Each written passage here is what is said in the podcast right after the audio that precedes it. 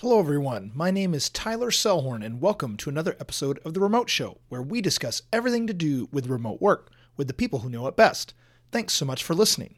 The Remote Show is brought to you by We Work Remotely, the largest community of remote workers in the world.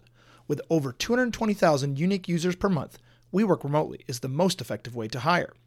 Today, we have a set of highlights from Tyler Sellhorn, myself, Peep Laja, Chris Herd, Laurel Farrer, and Kate Lister. Take a listen.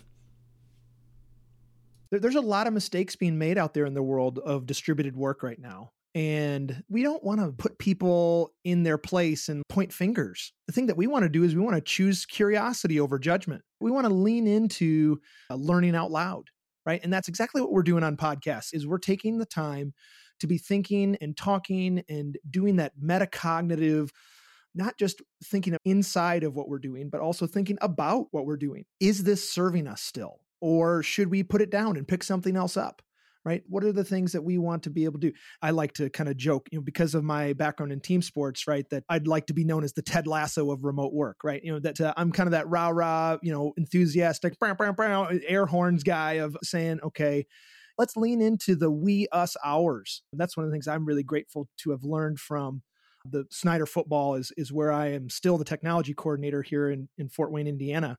It's really, really cool to take lessons from other parts of life and apply them and bring them back to here. And I, I'm so excited to have the opportunity to potentially you know be learning from the the very best minds who've spent lots of time thinking about remote work as well as the people that are just now engaging with it and figuring things out for themselves and learning from best practices but also learning from new perspectives as they come in to this way of working yeah and and especially now where going to become a popular space but i think we are like i said before uniquely positioned to help people as they move and transition into uh, more of a remote consistently remote work environment? We were mostly to to hire for attitude. We were looking for signs of proactivity, taking responsibility. So if it's somebody young, fresh out of college, we would look at like extracurricular stuff, like you know, active member of a student organization, just some any like you know, let's say non-profit stuff on the side. Now, obviously, training for skill takes a long time. So I was training people to be conversion optimization analysts, and uh, let me tell you, it, at least a year before I would show that person to a client. You know, there's a lot to know for that particular role. So now that I'm in a let's say more privileged position to pay more money to people, I most certainly also expect skills because training skills takes way too long, to be honest. So now I don't care about your personality until I see that you can do the job. So like you can be the best buddy and the like most likable person in the room and have like strong work ethic, but if you can't do the job, what I'm only hiring people to do a job. So I've had to let go multiple people over the years that I really liked. They were such nice people, such friendly people, like good buddies. I nice to have a beer with, but work mediocre. So now my process is really to start with an assignment a real life assignment. If it's a content writer, write me an article, and I, I pay for the test assignment. So it's not like I'm leashing off of somebody's you know time, and maybe I don't pay quite market rate because it's also like this is a test, but uh, you know, it, but there's money involved. Pay a couple hundred bucks, and it's usually time box it also. You know, like how many hours. So don't spend more than eight hours on this or something like this, depending on what it is. Same for designers design me something first. If it's developers, it's more tricky, you know, because uh, like all these development skill tests, they only show so much. So now with developers or processes, we start with GitHub. We look at their GitHub profile. What have you done? If they have no GitHub profile, it's a no go. Need to you know have an active GitHub profile, and then bring somebody in for maybe a two week process. Give them an actual bit to chew on that we're working on. Meet the team, test the collaboration, communication skills. And after two weeks, if it seems good, you know, we can discuss full time, but something like this. So now I'm like task first. Obviously, uh, interviews are also an important component. So I am a huge, huge fan of the hiring methodology described in the book The Who by Geoff Smart. So their thing is all about it's a three-step interview process. You know, step one, check the overall fit and motivation.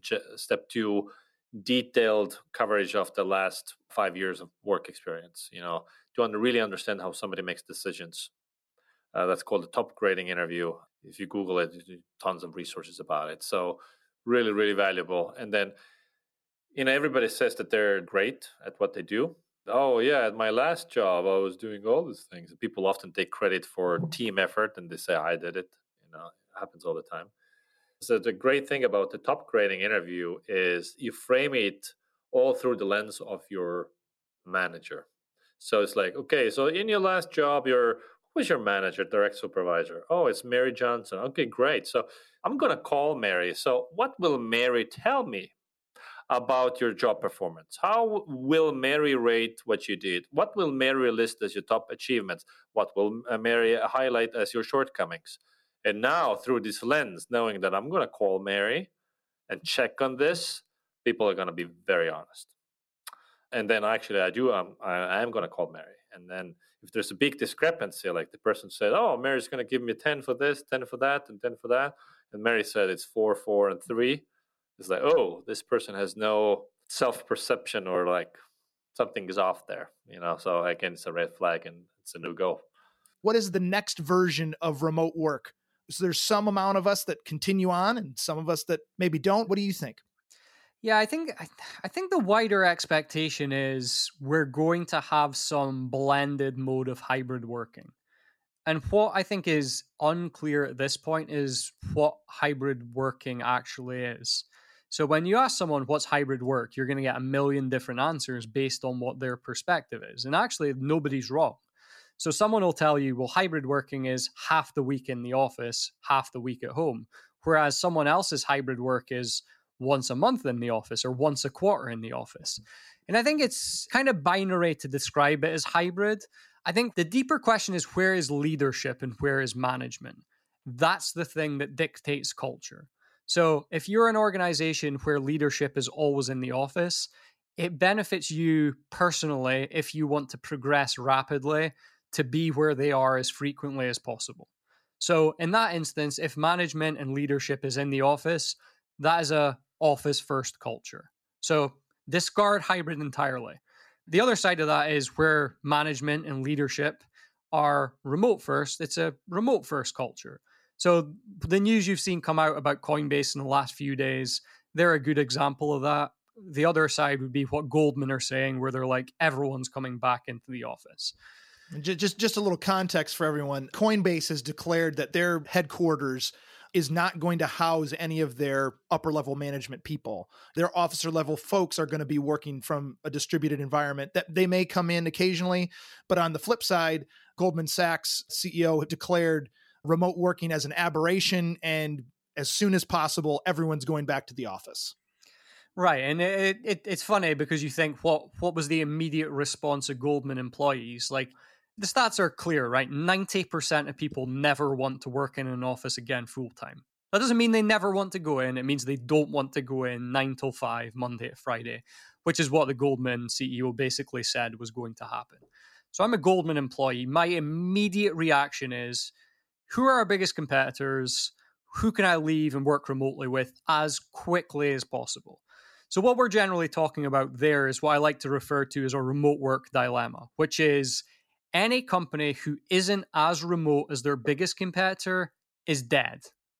And that happens pretty quickly, right? Like the way I like to phrase that and, and sort of provide a metaphor is look at what happened with e commerce, right? E commerce versus bricks and mortar retail. Go back to 1999, Amazon's just coming on the block. Internet's really just proliferating. We don't have super fast internet, so it's like dial up and this sort of nonsense. And the initial response to e-commerce was like everyone's sniggering at it, right? It's like who's going to buy stuff on the internet? Who's going to trust putting their details in the internet? Within two or three years, it's like, okay, some people are going to buy some stuff on the internet. Like, yeah, I'm going to buy a book on the internet, but nobody's going to buy everything on the internet. Whereas fast forward today, and you've got almost everyone's buying almost everything online. Now, stores have transformed from being this ubiquitous thing to an experiential offering that people still go to occasionally. But for the most part, there's no benefit to it because they've got smaller inventories, they're more expensive, you need to travel to them. And you say, Well, that's the office. Like smaller inventories, well, actually, our access to talent smaller. It's inconvenient. We need to commute for two hours a day. So, like, the direct comparison is e commerce versus bricks and mortar retail is remote working versus the office. And then you extend that and you say, okay, well, if Goldman isn't remote and HSBC is more remote, HSBC steals all their most talented people while simultaneously becoming more cost efficient because they're slashing office costs, and Goldman then can't compete. So what you see happen is like office first companies die slowly and then all at once, and they disappear like the same way as physical retail did. Well, I hope Apple rethinks who's going to back their credit card. okay, so Chris, I'm wanting to transition and say, okay, thank you very much for all the information that you've shared today. And I want to close with an opportunity for you to just kind of remind everyone where they can find you. What are the most important things that you want people to leave with today? We're so grateful for you being out in front as one of the leading lights, the leading voices, a really fine point on the experience of remote workers and what's coming next for us in this space. Yeah, tell us where we can find you and what you're up to. Yeah, I'll, I'll start with the first part, which was like, what can we say is is the key part? And I actually like, I know my public persona on remote working is super optimistic, but actually, I think we're in this really precarious position where people think that remote work is normal is COVID enforced lockdown work from home. And they think this is remote work is normal. And I think it's important to acknowledge that this is remote work in the most difficult possible circumstances during a global pandemic, lockdown, and homeschooling. So I think the way I like to speak about that is if you loved remote working before COVID, you'll love it after COVID. If you like it now, wait until you get all the intangible benefits after it and you're going to love it. And if you dislike it now, give it a chance because actually there's a real quality of life benefit that comes when your kids are back in school.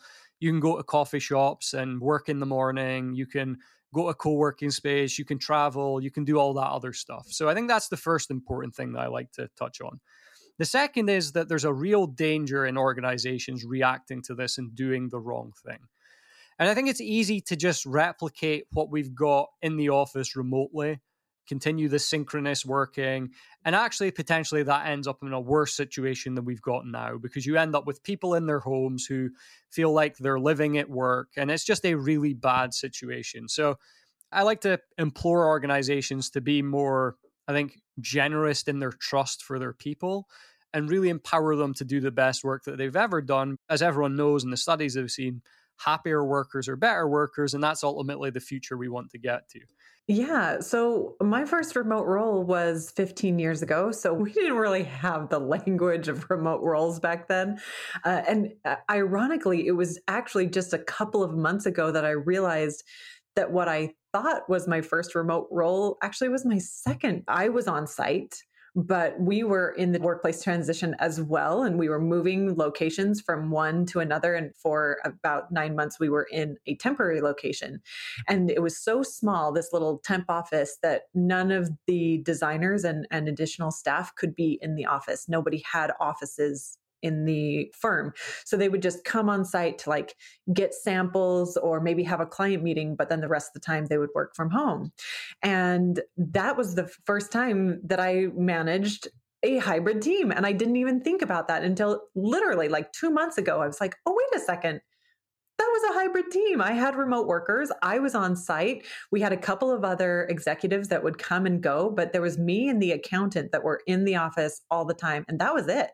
So I really tried to dig deep into that experience as well and just remember okay, what were all of the transition pain points of that hybrid team back then? Like what can I remember from that time and and how can I apply that knowledge when we had no tools, you know, no cloud collaboration, no video calls, anything. Like, how can I really dig deep and remember the core principles that made us successful as a hybrid team then and help use those to apply to now when so much of the world is going hybrid? So that's my origin story. Okay, so that's awesome because the next question that I wanted to ask you about was how are you seeing, you know, because we're talking to each other late March 2021. Mm-hmm. There's a lot of talk in the remote space right now of, okay, there might be some office experiences or maybe not at all or three days a week or the hybrid this or mm-hmm. we're going to go fully distributed how are you advising companies right now as it relates to hybrid all remote remote first all mm-hmm. the different hyphenated phrases that we're using in these days to describe how we're going right. to get to work what are the things that are on your mind as you try to explain the best way to move forward in 2021? Yeah. Well, what I will say is that the statistics are definitely leaning towards hybrid being the new normal. Because of how this hypergrowth came about, we have an entire real estate industry that is relying on us to continue having offices for the foreseeable future. If everybody went remote overnight, all of the workers that are currently working remotely stayed remote, our economy would collapse. So that's not realistic. It's not an option. And any advocate that says the whole world's going remote right now is totally full of baloney. So we really need to stay focused on the realistic adaptation of what this really means. So it is looking like hybrid is the new normal. The statistics continue to hover around about 35 to 40% projections of the United States workforce continuing to work remotely, at least part time post COVID. And we're nearing that. Like you said, this is late March 2021, and vaccinations are coming out, and people are going back to the office. So we are about to watch this happen and say, whew, are these statistics actually going to come to fruition? So it is anticipated that people will continue to have flexible work options, but continue to go back into the office as well for that team camaraderie that they've been missing and just accessibility to certain equipment and to really fulfill the ROI requirements for having real estate investments.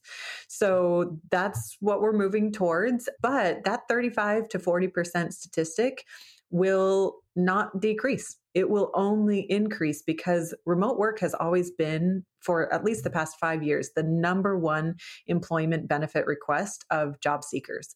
And previously, employers didn't really want to offer it, nor did they have to because nobody else was. But now, when you have 40% of the workforce working this way, then it really opens up the opportunity for incoming talent to say, well, if you're not going to allow workplace flexibility, I'll go somewhere else that will.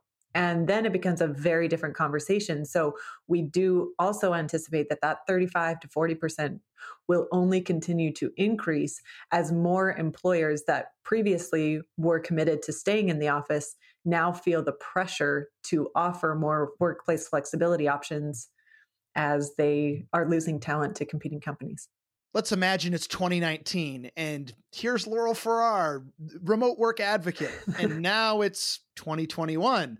Laurel Farrer, remote work advocate.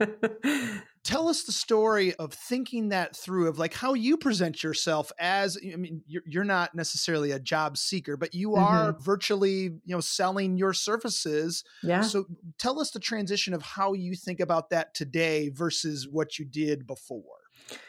I mean, do you want the nice version or the not nice version? the real and raw version? All of the above. We're here to meet you. Uh, so, 2019, I really considered most of my role to be an advocate and a strategist. Yes, a consultant was, you know, my job title, it was my business model, but it was so much of just convincing people to understand that this is a reality, that this is a credible option. It was my entire day to day life was based on awareness. So the events that I would go speak at was just advocacy, saying, like, think about these statistics and look at these brands and like think about how this is a case for change, right? Like, think about the viability of this and, and the potential of this. And yes, I did some change management, and yes, I did uh, some research here and there, but nobody took remote work seriously. And because of that, they didn't take me seriously. And so, you know, it was hard to be an entrepreneur, small business owner, woman owned business, and to really be taken seriously. And then fast forward to now in 2021, where it is a very different conversation. I am absolutely thrilled that the business world now sees remote work as a viable, credible business model. That we understand that, yes, executives can be remote and Fortune 500s can be remote. Like that's been my mission all along is like, let's get virtual operations out of the tech bubble, out of small businesses, and get it into the corporate world where people need flexibility. This is how we're going to meet scale demand. So I'm really, really glad that it's there. Um, ironically, now my messaging is whoa, whoa, whoa, whoa, whoa, slow down, right? Like, hang on you're not doing as well as you think you are because now the world is saying, oh, we've been doing this for a year. We're pros. And I'm going to start speaking about how I'm a remote work expert. And it's like, oh my gosh, hang on. You're not to the hard part yet. Like, that's the big message that nobody wants to hear um, is that anybody can go remote. Literally, anybody can go remote which is what we saw for the past year. Anybody can go remote. It's staying remote that is a challenge.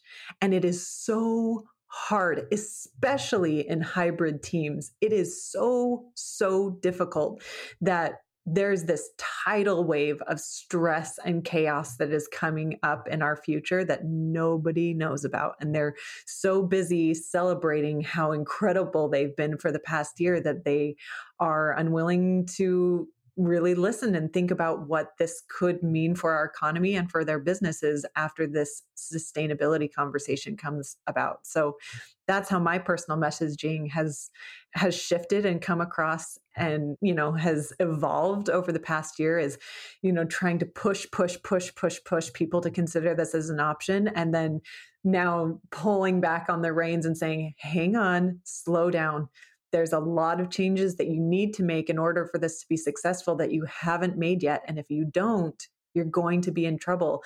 And there's so much hyper growth in this industry that we're just not prepared for. So, a lot of the things that we need, like laws and tools and infrastructural funding support, just don't exist yet. And so, we're in for a rough ride for the next at least three to five years let's zoom in on those real estate decisions. I know that you spend a lot of time analyzing and working with you know employers on how do we optimize our workplace for our employees and what are the trends that you're seeing? What are the questions that employers are asking of themselves that you're helping to answer?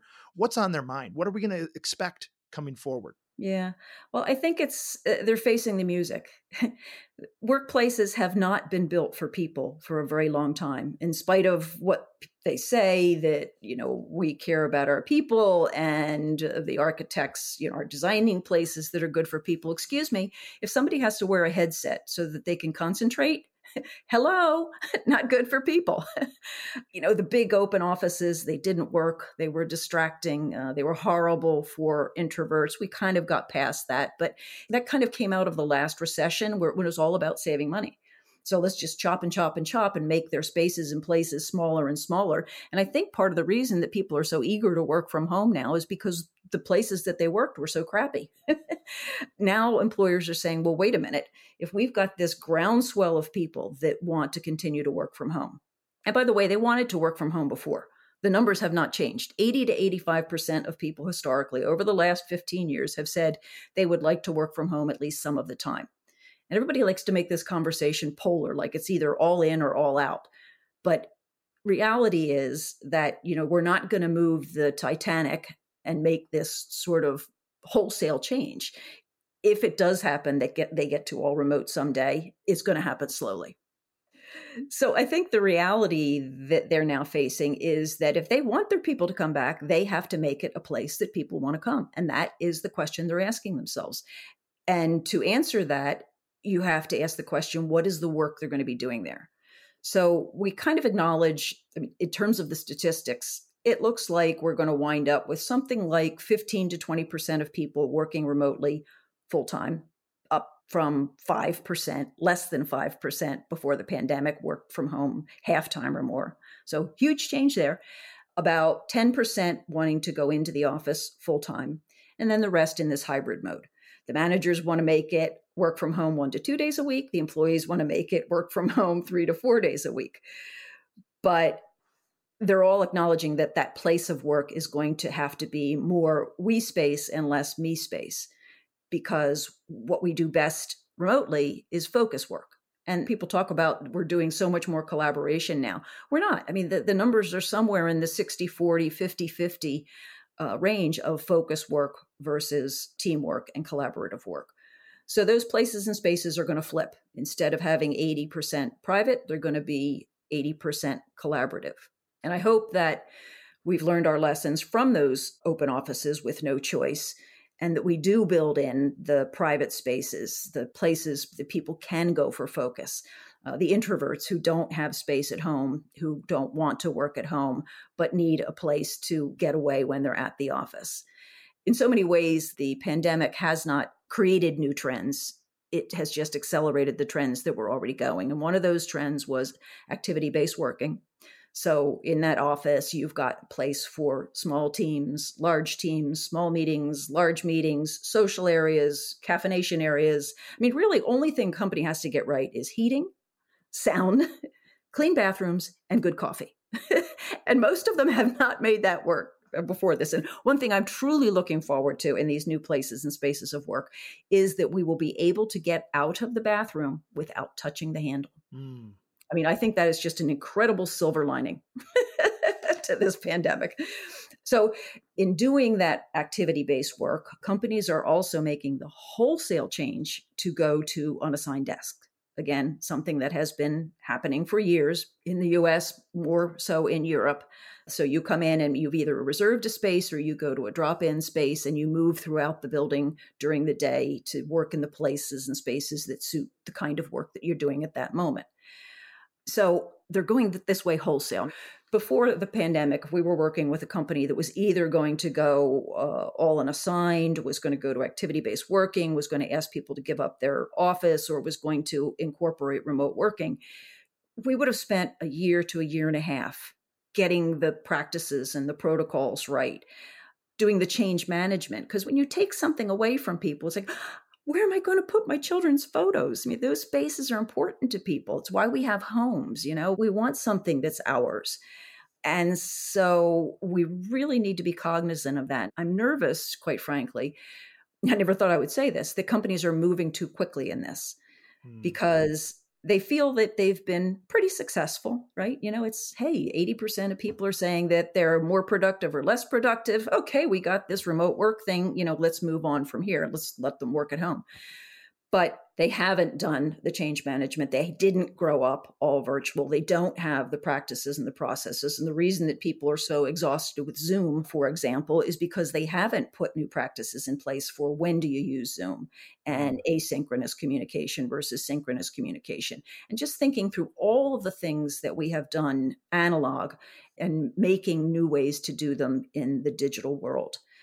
And so I'm not seeing companies put a lot of attention to going back and fixing those things.